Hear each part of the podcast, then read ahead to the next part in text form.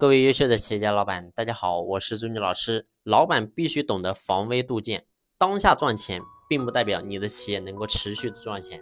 所以你会发现，我们中国，然后呢，这两年经历的事情非常多，从疫情，然后呢，到今年的原材料疯涨，再到最近拉闸限电。所以你会发现，作为一个老板，真的现在不像过去一样躺着就能赚钱，所以对老板的要求变得越来越高。所以呢，有一个核心点就是咱们老板，你必须要懂得防微杜渐。什么叫做防微杜渐？就是你看待事情的角度跟宽度，你必须要能够足够宽、足够远，不能说因为我当下能赚钱，然后呢，你什么你都不去动，你不去改变，所以你会发现会变得非常的复杂。就拿现在来讲，你会发现，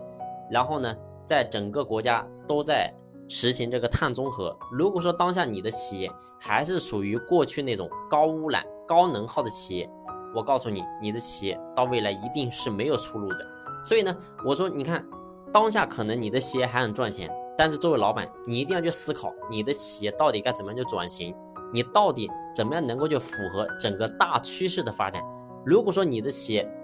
在未来，你已经看到三到五年之后，可能你的整个行业都已经没有出路了。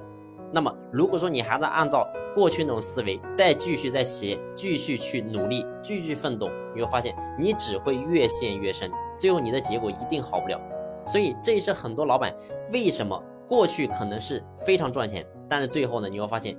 被逼到走投无路，可能呢负债几百万、上千万，甚至呢有的人可能就直接跳楼了。所以，为什么造成这种悲剧？其实核心根本就是在于老板只看眼前，你没有看远一点。所以呢，我说作为一个老板，最重要的能力就是你必须要懂得防微杜渐，你要看远一点，看到未来，至少不要说多远，至少两三年、三四年，你必须要能够看到你这个行业未来的走向是怎么样的。如果说你看不清楚，那么你就不要在企业待太久时间，你要多出去走一走，多去看看，看看你的这个行业在整个社会当中是属于什么样一个状况，这个才是咱们老板能做大的核心根本。